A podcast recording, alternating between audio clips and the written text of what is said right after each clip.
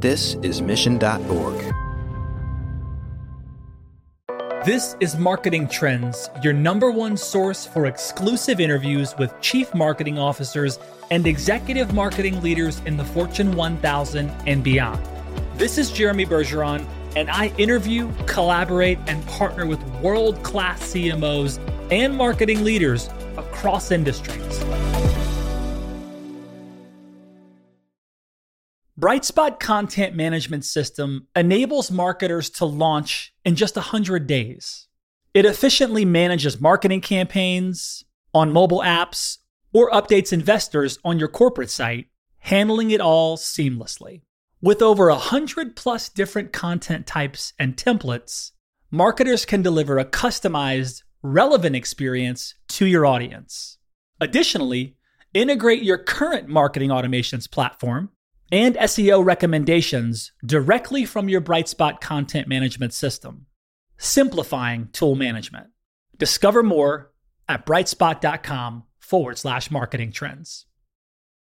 Hey, everybody, welcome back to Marketing Trends. I am extremely honored to have a what I would say is the triple OG marketing executive Eric Toda is here in the virtual studio. It's real. It's actually real. And let me tell you a little bit about Eric before I, I, pass the mic over to him. Eric is a marketing leader, a brilliant marketing leader. He's an angel investor and he's an active advocate for the Asian American community, which we're definitely going to get in today. Uh, this amazing human being has held previous brand and digital marketing leadership roles at companies you may have heard of Stitch Fix, Gap, Airbnb, Snapchat, and a small fitness company called Nike. Uh, his work has been awarded by Cannes Lions, Webbies, Clio's, amongst others. Um, this human is just active in this space and now sitting at the helm of of marketing, really global marketing, so for social and Meta, and also uh, head of Meta Prosper, which I want to get into as well. So, Eric, welcome to Marketing Trends. Super stoked to have you, man. How you doing? I'm good, man. Uh, I, I, hope I live up to that to that intro. That's the, that's one of the, some of the nicest things anyone's ever said about me, man. well, look, we're honored to have you, and you know you've had a obviously an incredible ride in marketing, and you've been exposed to, I'm sure, some interesting perspectives and strategies along the way. Now you're at Meta, you're involved there, you're doing other things, but um, with kind of what's happening in your world right now, what are you kind of most excited about right now? Like what's really popping in your world right now? Yeah, I, there's a lot happening. And I, I just want to say this. When I joined marketing years ago, almost two decades ago, I always thought it was going to be very glamorous, you know, like a, like Madison Avenue, Don Draper things. You, you approve some things and then you're at lunch for like four hours drinking martinis. Um, marketing has never been harder than it's ever been than right now. Platforms are changing, regulations are changing, um, consumers are changing, and it's also one of the most exciting times to be a marketer because nothing is predictable. So if you are a marketer that thrives on unpredictability, that thrives on change, that thrives on being dynamic when it comes to decisions that you're making, this is the time for you. And so I think what excites me the most is I think you're starting to see a pendulum start to shift in many ways between revenue and ROI and obviously brand. And I think that deals with obviously economic conditions. I think that deals with cyclical conditions of uh, investments and, and life cycles of, of companies. I think the pandemic had a lot to do with it. So I think what a, what, what excitement, what excitement that I have is more for the opportunity to continue to be a part of the evolution of marketing and how generally speaking, and not to oversimplify what we do, how you literally build connections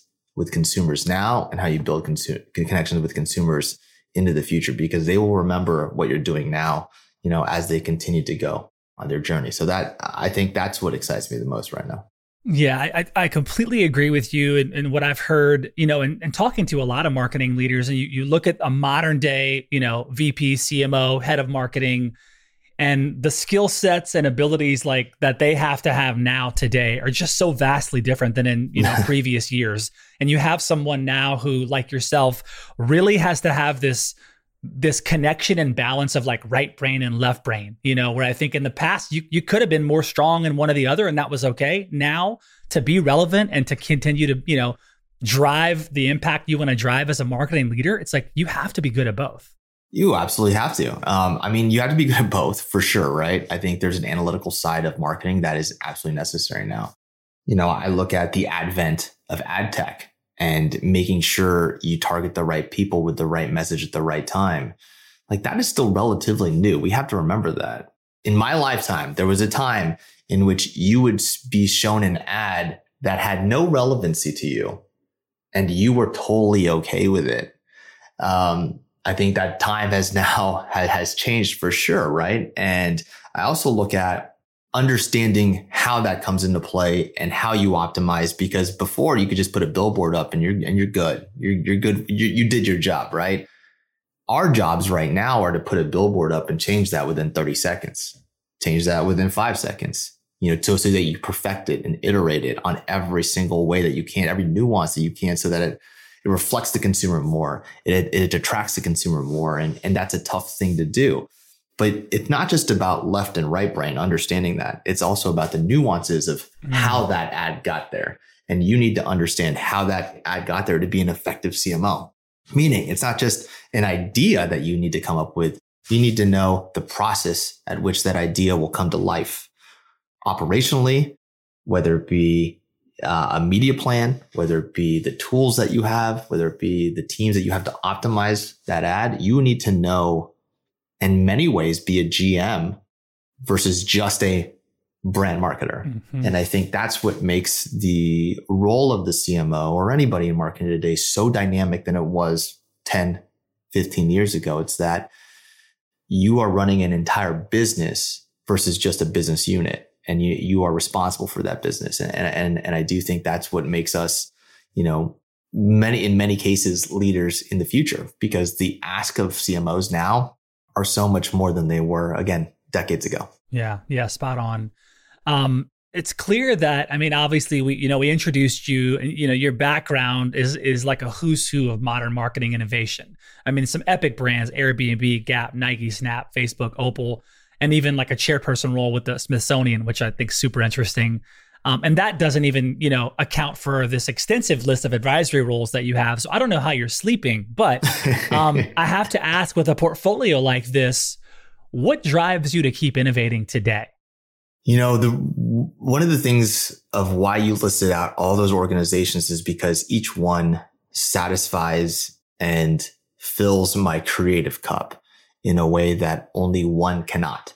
And one of the greatest CMOs I've ever worked for, Jonathan Mildenhall, um, always challenged me to fill my creative cup, whether that be through writing, painting, going for a walk, or you know, finding ways that you can impact the community in our industry. And that's when, you know, I started to advise more companies. That's when I started to invest more companies because in many cases, my nine to five job will fulfill me to a certain point, but there are, there are constraints.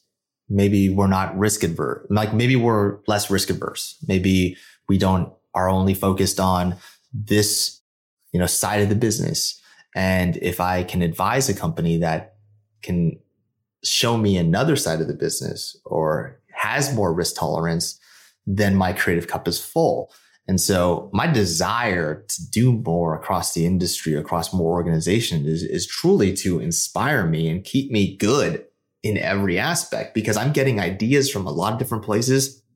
I'm seeing problems from a lot of different places, but I'm the biggest thing is I'm seeing solutions so that in any way, shape, or form, I could bring a solution from one, one organization to another. The industry is stronger.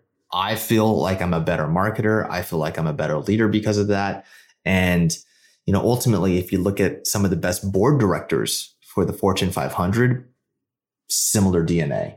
They don't just linear, in a linear fashion, do one thing. They find ways to contribute. They find ways to gain experience and they find ways, biggest thing is to gain more perspective so that when you get asked, say you're on the board of Disney, I have this one problem and we need more revenue for our parks and, you know, our, our parks and theaters you can think out of the box because you've advised, you've invested, and you've sat on other boards to say, ah, here's one thing you're not thinking about.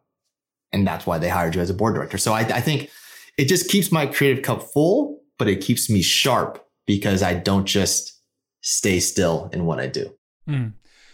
Before we get into to Meta Prosper, I want to stay in this vein with you because I just rewind the clock for us. Like, was that kind of as as as a kid were you like that? Were you always like look at, like were you like okay i got this that's really cool i'm gonna go there. Oh wait that's that like what did that what was that creative expression and this desire to obviously grow and develop as a human that probably comes from before you started working but was that something you encouraged your parents instilled in you or have you always been that way? What did it look like when you were younger? What you described is why on my progress reports when I was growing up always said, uh, easily distracted or hard time focusing. I think I have a hyperactive mind and I'm always thinking about something. I'm always doing something. But over the course of my career and my life, I've learned to harness that to make impact while embracing, you know, my hyperactivity when it comes to what's happening in my head.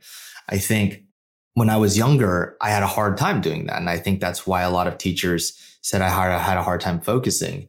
But over the course of my career and, and my life, I've been able to focus better, but also harness that insatiable thirst to not just do one thing, to do five things at once and do them extremely well.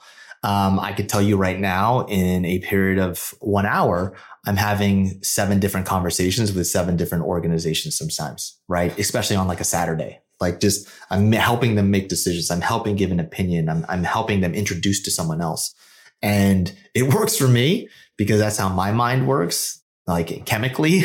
Um, but it doesn't work for everybody else. So I think, you know, I've just learned to harness what many probably would have considered back then in the 90s um, a deficit or a handicap. And I've learned to harness it to, you know, to propel myself forward, my community forward, and the industry forward. If you had to say like the thing that you cultivated along the way, was it was it curiosity the thing that you that you cultivated? You feel like that's really drove you through this, or was it just you want to learn more, or what was like the thing that you yeah? Because it seems like you've certainly cultivated something to get here. What is that? Growth. I want to mm-hmm. say growth. Okay. I think um, you know, across the course of my career, you meet a lot of people that are just good. They read a certain, they made, they, they hit a certain level and they're like, this is it. This is good for me. Right. Um, I'm never done. And I honestly, in my heart of hearts, I feel like I'm only being used, you know, as a certain percentage. That's not a hundred percent. And that changes day to day, but I, I always want to grow. I always want to meet, meet new people. I always want to put myself in more uncomfortable situations so I can normalize those and seek the next uncomfortable situation. I think that I have so, I feel in my heart of hearts that I have so much to offer. Um, and there are more ways that I can make an impact, you know, again, whether that be on the community or the industry. Um, and so for me, it's always a relentless, unquenchable thirst for growth. Mm, clear. That's clear. I like it. Um, okay, let's talk about Meta Prosper, a really cool initiative. And for those in our audience who just don't know about it, will you describe the initiative and kind of what you're doing there and give us some of the highlights? Because I'm really pumped about this. Yeah, absolutely. You know, um, I spent the majority of my career focused on um, building brands and building companies and building the re- revenue lines. And it was always for the general consumer audience, right? But I've never really built anything with more identity involved, you know, for a specific audience, like, you know, my ethnicity, you know, and, um, it, in 2021, I wrote a piece in Adweek, which is still uh, the highest op-ed on Adweek today. And it was titled, My People Are Dying in Silence and I'm Here with a Megaphone. And what that was, was calling out the marketing and advertising industry for not standing with my community in the midst of hate, in the midst of violence, especially after the summer of 2020 for Black Lives Matter and you know from 2017 on for the Me Too movement. The advertising and marketing industry has done so much, you know, to stand with social justice issues, but when it happened to my community, no one was there to be found. And so I wrote that piece and what that did was uh, galvanize support for the Asian American community, but also really opened the door to have uncomfortable conversations in corporate America by saying, how are we doing better, you know, for the Asian American community, just as we're doing that for the black community, just as we're doing that for the female community and what questions or, are really answers, you know, need to be brought to light. And one of the things that I kept thinking about was how can I use this window and how can I use this opportunity to do more tangibly, not just in my spare time and not just, you know, outside of work, but through my work. And one of the things Meta is uniquely capable of doing is supporting small businesses. And if you look at how small businesses were disproportionately affected for the Asian American community, these businesses were being vandalized. These businesses were being targeted in, in, hate crimes. And, you know, three out of four businesses in the Asian American community were admittedly destined and after these attacks to, to fail and not be successful. And so what I thought was, what if we, Meta, can support the community in a way that can make an impact, not just today, but moving forward? Asian Americans are the fastest growing community in the United States. Um, half of that being fueled by immigration. And one of the biggest things that immigrants do is start small businesses. And so how are we really planning, you know, to support these, this massive wave of people you know, in language with representation and build trust with them so that not just they use our products, but they find success with it.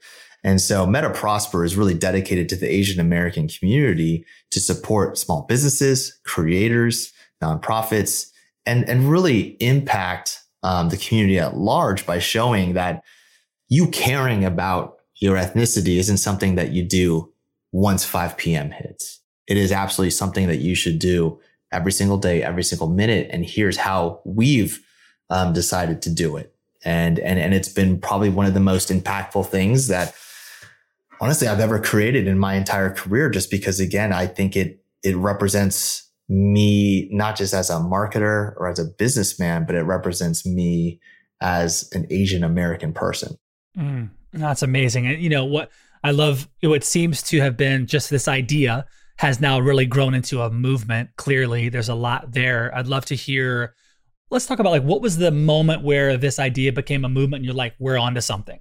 Like we are absolutely the message is hitting this the, this amazing Asian American community is responding. What was that moment like? What are some of the things you noticed? I think the biggest thing that that I found that really led us to to create the first iterations of MetaProsper was um, I was the executive sponsor for Asian Pacific American Heritage Month that same year, 2021. And we had these ideas. And some of those ideas were translating content that we had already made for, for training small businesses, but translating them in six different languages from Hindi to Tagalog to Korean to Mandarin. And what we found was in 2021, that campaign or program for APHM was the highest engagement the company saw, but the lowest sentiment.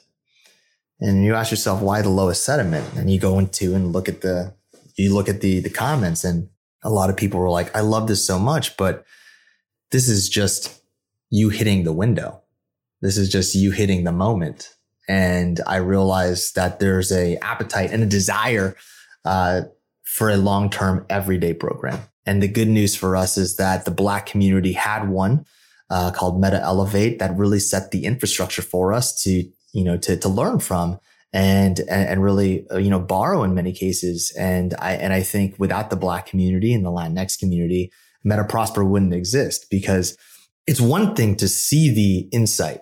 It's another thing to see how you can operationalize it and and make it and make it a thing. And so I, I I, look at that moment when I realized the engagement was high, but the sentiment was low as there's something here mm-hmm. and we need to listen to the community to build something more meaningful. Mm.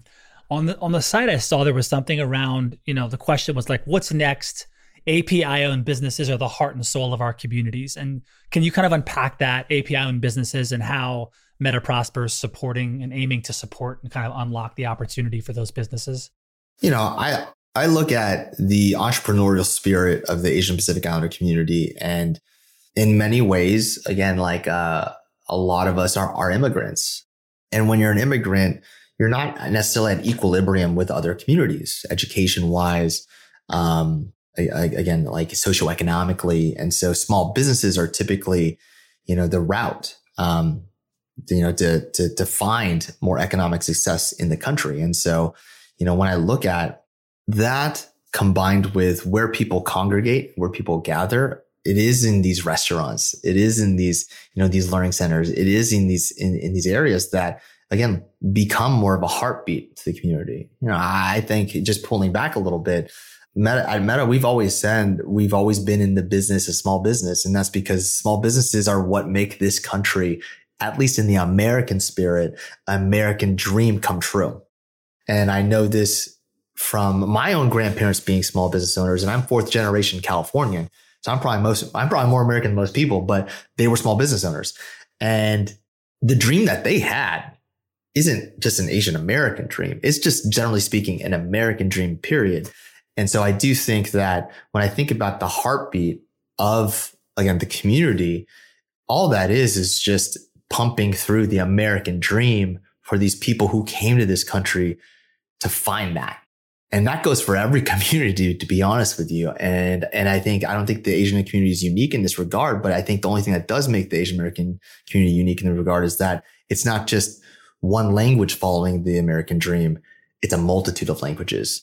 And that nuance is the evolution of the United States that we need to understand. It's one that we need to, and I believe that it's one that we need to continue to adjust for because again, the, the e pluribus unum of it is, is, is just that from one come, you know, from many come one. And, and so I think the more that Meta Prosper can support that, then that means we're doing our job.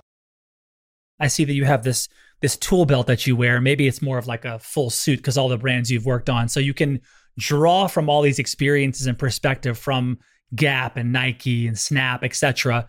Um, what types of things, what kind of you know things, dr- strategy or approaches or tactics are you leveraging for Meta Prosper that worked within a company like a Nike or a Gap?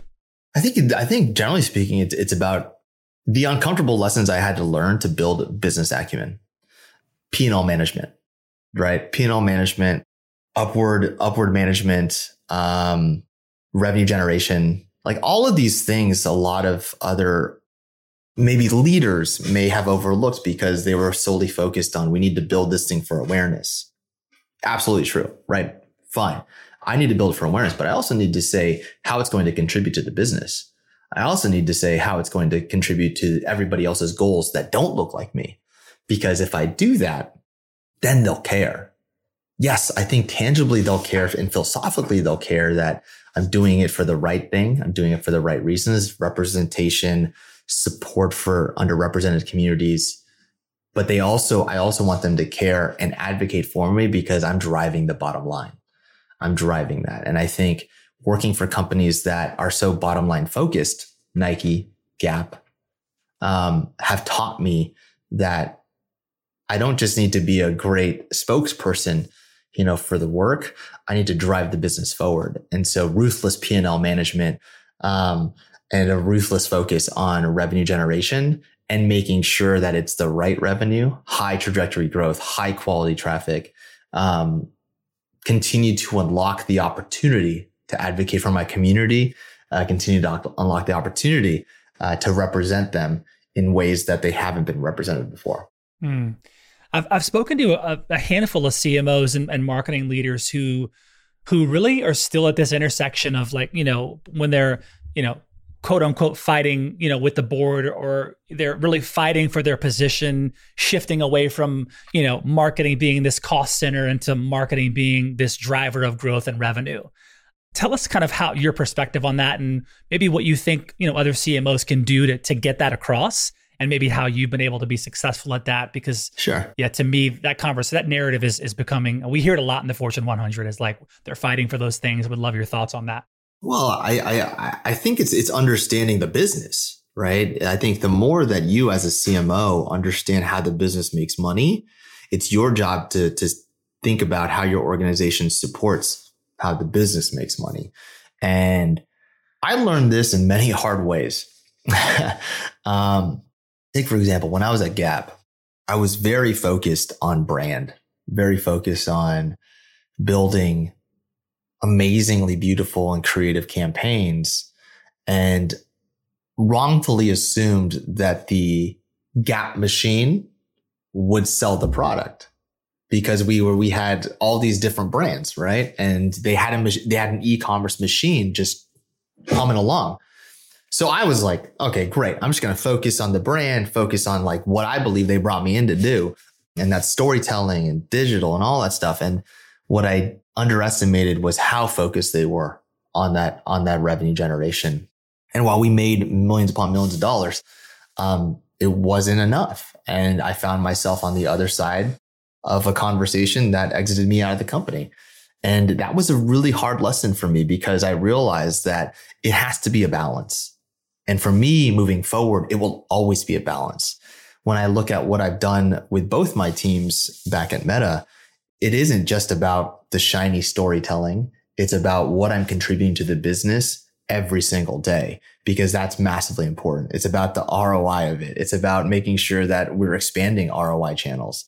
And yes, I think that you could do that for sure while still focusing on, on beautiful creative, on romantic storytelling. And I think the more that we do that as an industry and as leaders in the industry, the more that we'll see that it comes down to control. It comes down to what you can control and marketers, we control a ton. Chief marketing officer isn't necessarily about again, the upper, you are in charge of the market flat out. What that means is you're in charge of growing the market. You're in charge of engaging with the market. You're in charge of bringing those insights from the market back into the product so the product gets better.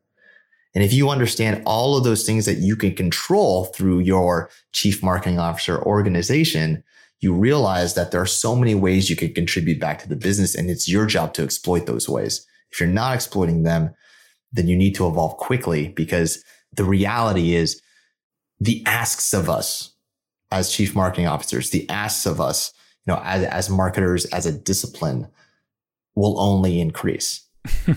They're not going to get, we're not going back to just, hey, write a brief and then send it to the agency and like that'll be that. No, that's not going to happen anymore. It's because the data, the tools, the technology, the consumer, it's all evolving and it's your job as the person in charge of the market to understand all of that. Mm, well said. Well said. You you mentioned earlier around just you know noticing and being a part of you know consumer behavior change, right? We have all these different interesting generations that are you know the boomers and Gen Z and X and millennials and like how they're engaging with technology and and I think you being of course at Meta gives you a really interesting perspective into that. And I'm curious about what you're noticing in terms of behavior change across these, you know, different generations and how storytelling is, is shifting for you and your team or, or you know what's what's changed with storytelling now that consumer behavior is moving so quickly across different generations and what are some of the things you're noticing there i mean the biggest thing that i'm noticing is that brand loyalty is is significantly down um, I think you have your stable of brands that consumers do love. And I speak specifically for Generation Z here is that they have the brands that they love, that they grew up with, right? But they're not that loyal to them. They're curious they want to know if something's better. You know, they they want to make sure that whatever they're spending their hard-earned money on is is going to last them. It's it's going to serve them in multitude of ways. And so yeah, they'll love you for a little bit, but don't assume that you have them forever. It's not like it's not like the days of yesteryear, right? And so I, I would say that's the biggest thing. I think the second thing that I look at is that, like the younger millennial and the older Gen Z, they know how to use the internet. And if you're preaching to them and pandering to them your social justice values and don't think that they're going to Google if that's true, then you're foolish. They will. They'll, will. They'll look at your board of directors as you say how diverse you are. They'll look at your employee base and your ESG reports to see like if this is true and you don't take account for them. I think gone are the days that you, you can dictate what the, what the consumer thinks. Gone are those days. And you assume that they only think what they, you want them to think. I think the consumer is far smarter and far more savvy because of honestly this than you actually give them credit for. And so that's why, again, the second to the, to my original point, they're not as loyal as they used to be. It's because they're just learning more. They're seeing more. We just came from the midterms, right? They want to see who the corporate, who, who their favorite candidates corporate PACs were. And they will back those, then they will back those companies, right? Everything aligns to them. Everything is a reflection of them. And that's not something new. And I'm sure you've had guests that have said that, but the reality is that's only accelerating at a pace that you need to keep up with. What are you doing to double down on loyalty, right? And what are some of the things that you're seeing work well to establish that and anchor that and even more in a world now, like you said, where people and I see this too, even myself. Like I'm loyal to a to to a degree, but I'm also not die hard with many brands, right? So what are some of the things that are working well to yeah, to double down on loyalty? I learned a lesson a long time ago when I was at Nike that every experience that you have with the customer needs to be absolutely premium. That you need to exceed their expectations on a product level, on a customer service level, um, on, a, on a general experience level. You walk into a Nike town, you're blown away, like how great it is, the experiential of it, right? And you realize that your expectations of going into a store like this were were not just met they were exceeded. And therefore you're like that's pl- that's delightful. Um, airbnb we always talked about the magic of of the stay the magic of our customer service. And we always you know we always grounded ourselves in that. And so i think you need to understand that the interactions that you have as a brand need to either meet the quality of the product or exceed the product the quality of the product in nine times out of 10 because you could do all the beautiful magical marketing you could possibly do. But if the product does not meet that expectation, you will fail. Now, if the product is amazing, but the storytelling doesn't meet it, or the customer service doesn't meet it, or the website is super slow, you just did a disservice to your product. Or they go on your, they go on your Twitter, or they go on your Facebook, or they go on your Instagram, and you haven't posted in two weeks. You just did a disservice to your product.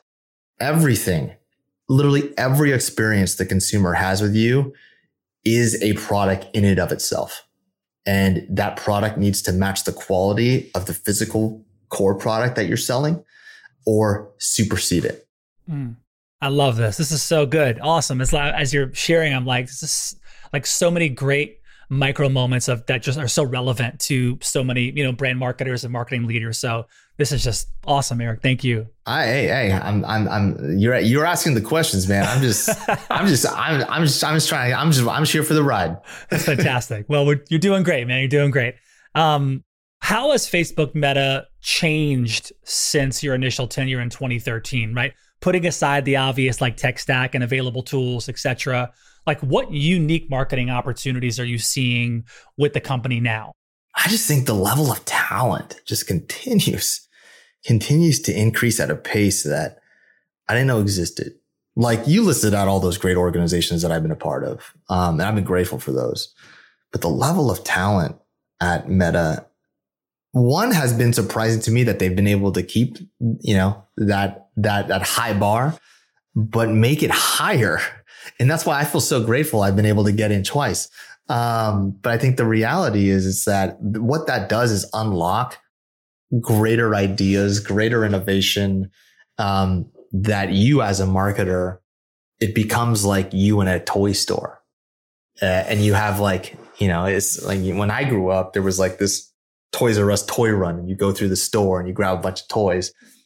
Whatever you grab, is is yours and it's like a shopping spree. It's like that when you're surrounded by so much talent and so many ideas and a limitless amount of ambition. And i think that's the biggest change for me is that back then we were 500 people.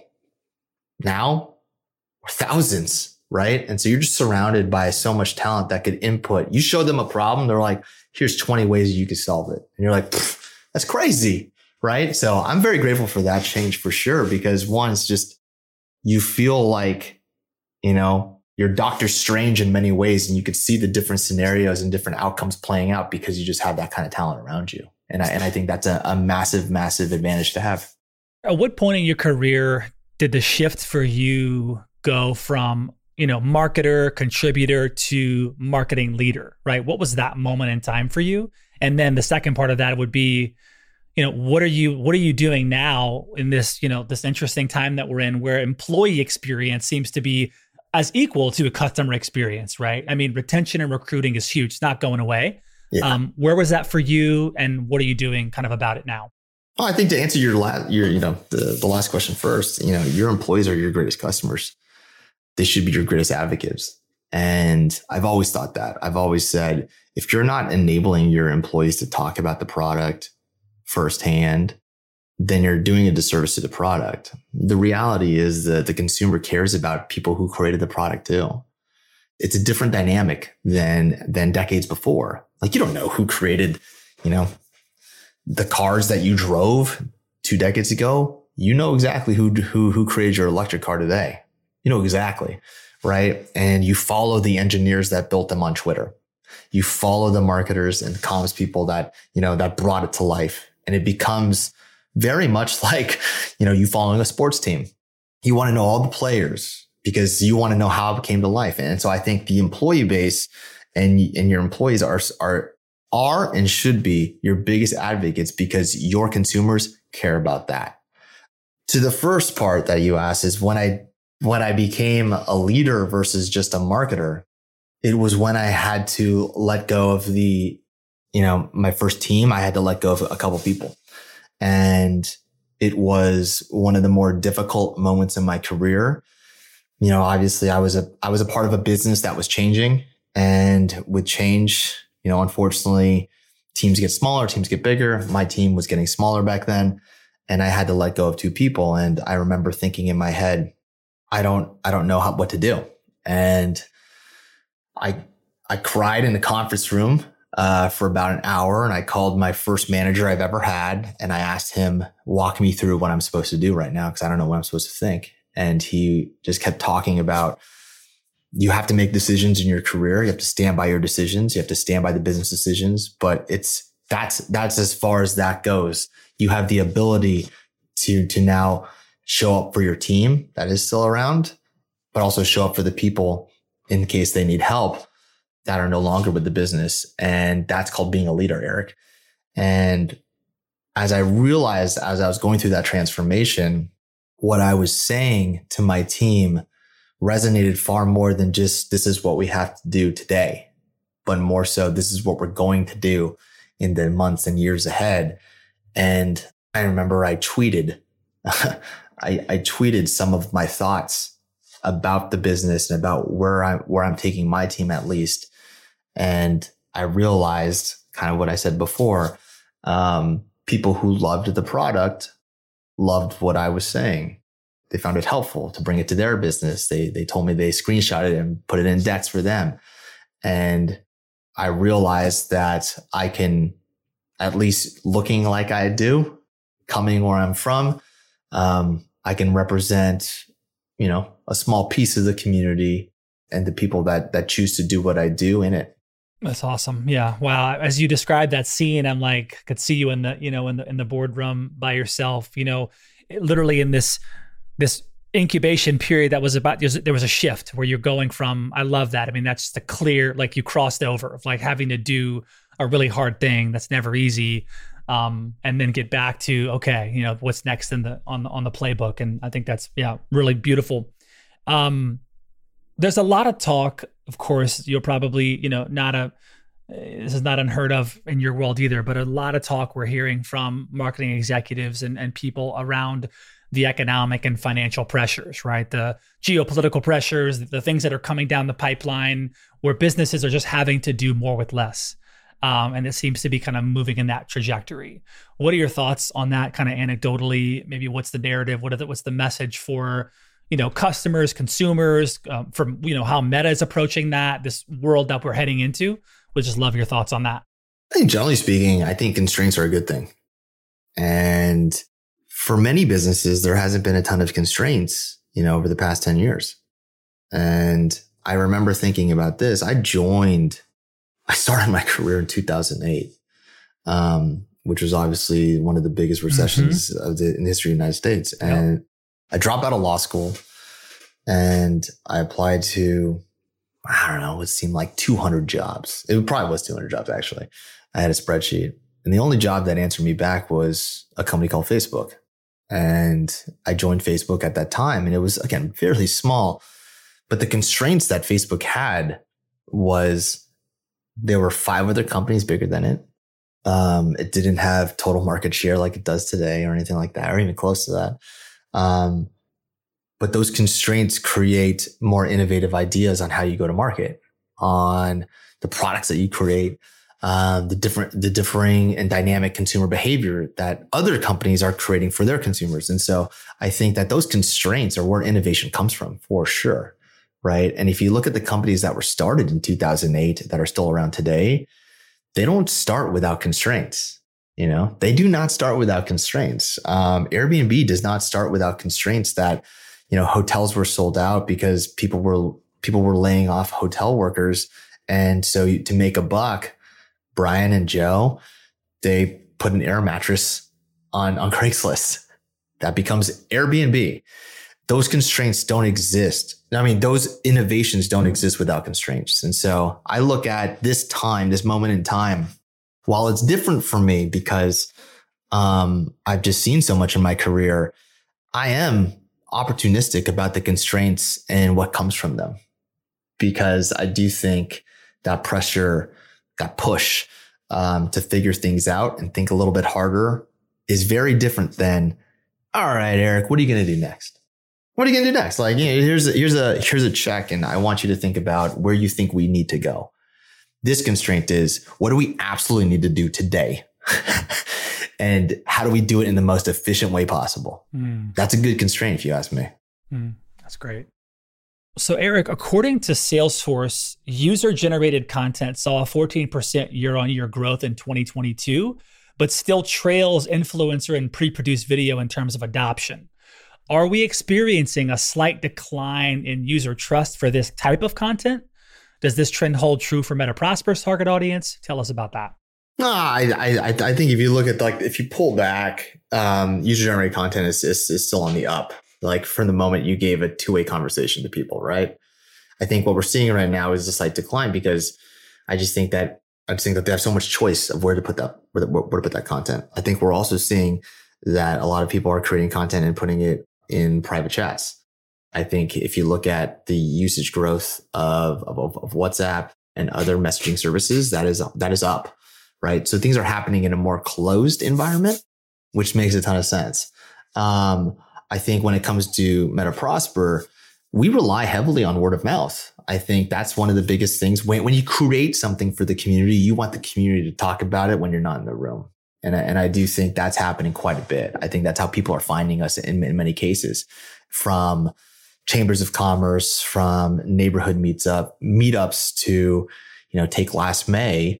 I was in the White House and on, and on the floor of the Senate, you know, talking about MetaProsper not blasting it out anything like that, but those were all conversations and word of mouth. You know, a lot of politicians and and and led, uh, and elected officials advocate on on our behalf for us to their constituents, and so I think word of mouth certainly depends on who it's coming from, but luckily for me, it's coming from people who really care. Mm, okay, last two twofold. What does a successful 2023 look like for Meta Prosper? And what does a successful 2023 look like for Eric Toda? I think a successful 2023 looks like for MetaProsper is that we continue to to reach more small businesses and and help them um, help them survive, especially you know in this economic climate. Uh, I want to make sure that you know the nuances of the community are absorbed into MetaProsper. So we are we are representing more South Asians. Um, we are representing you know the multiple nuances within the South Asian community, whether it be speaking in, in Hindi or Tamil, you know, and and the multitude of languages that that we obviously need to support, um, and making sure too that we continue to advance you know, our agenda with, with nonprofits. I think not nonprofits traditionally and historically are underserved, uh, specifically in our community when it comes to awareness, when it comes to funding. So if we can help with that, um, and help them advance and make an impact, then shoot, we did our job, right? I think what, what a successful 2023 looks like for me, um, is that all those things are satisfied for sure. But I think the biggest thing for me is that the people that I work with every single day have better trajectories than the, when the year started. Um, I work with some of the most talented people in the entire world, and I'm grateful that I, I get to do that with them. And I want to make sure that the work that we're doing together is filling their creative cup. You know, I talked about my creative cup earlier in the conversation, and just to round it all back, you know, I think I want to make sure that they are fulfilled, they're satisfied, and they have an infinite passion to grow as well. And, you know, I think that if I can unlock more of that behavior with, with more people, I do think our industry has a, you know, has a great future ahead of it. Fantastic. Well, Eric, thank you so much for being on Marketing Trends. This conversation course, was insightful, inspiring, man. How can people find you online? Where, you, where can people find you? Is Twitter the best way? I make it real easy for everybody. Uh, every social platform. Uh, my handle is just at Toda, at T O D A. DMs are open. If I could be helpful to you, please let me know. And and yeah, you like just just here for you, here for you all. Thank you, Eric. Appreciate you. Thanks for being here. Thanks for having me. You have eight seconds to make a connection or risk a click away onto the next topic. The difference lies in your ability to deliver relevant experiences to your audience across devices and across channels. But delivering on a really great experience is impossible without the right people and the right technology. You've got the right people, but your technology choices will make or break someone's experience with your brand. At the center of gravity of your digital experience, Brightspot Content Management System can deliver relevant content, personalized experiences, and cross channel synergies to create unforgettable brand experiences so you can be a bright spot in someone's day. Head over to brightspot.com forward slash marketing trends to find out right now. From global crisis to hunger relief efforts, the messages you deliver save lives, inform important decision making, and help keep communities safe and sound. The speed and scale of your content needs to be delivered faster and on a much larger scale. Brightspot Content Management System has supported some of the world's largest brands to communicate on a global scale. From Johnson & Johnson sharing critical information with their customers to helping Whole Foods tell their brand story to a global audience. Brightspot is designed to handle rapid iteration and personalized messages to those you care about most. Learn more at brightspot.com forward slash marketing trends.